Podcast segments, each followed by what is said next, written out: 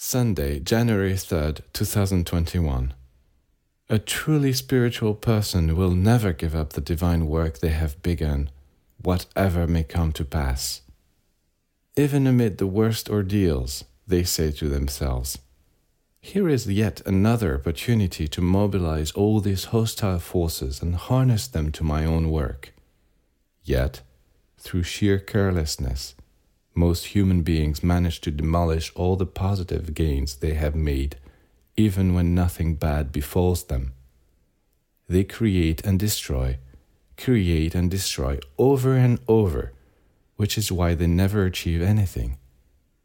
To obtain results, you must persevere in your spiritual work. That is to say, you have to put everything to use, the good and the bad, the joys and the sorrows, hope and discouragement. Yes, everything must be at the service of this work. This can truly be called building, because each day brings new elements,